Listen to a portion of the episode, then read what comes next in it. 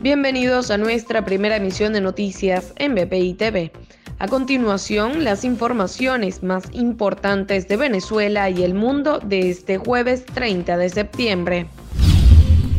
El dirigente de Un Nuevo Tiempo, Stanley González, aseguró que la oposición podría ganar más gobernaciones el próximo 21 de noviembre que las obtenidas en 2017, con solo seis gobernadores de los cuales dos fueron desconocidos por la administración de Nicolás Maduro.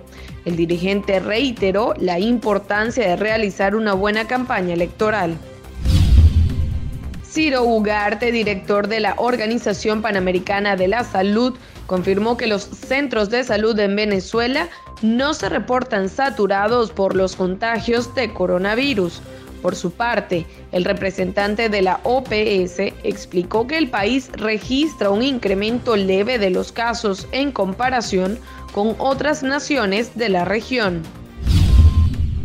Un grupo de venezolanos en la ciudad de Iquique, en Chile, expresó su rechazo al plan de vuelta a la patria ante Arevalo Méndez, el embajador de Nicolás Maduro en ese país.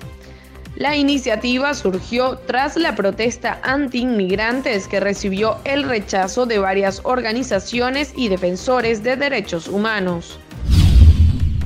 Para el desarrollo de estas y otras informaciones, los invitamos a sintonizar nuestra señal en vivo y contenido on demand en bpitv.com o a través de Roku, Apple TV, Amazon Fire y nuestro canal de YouTube.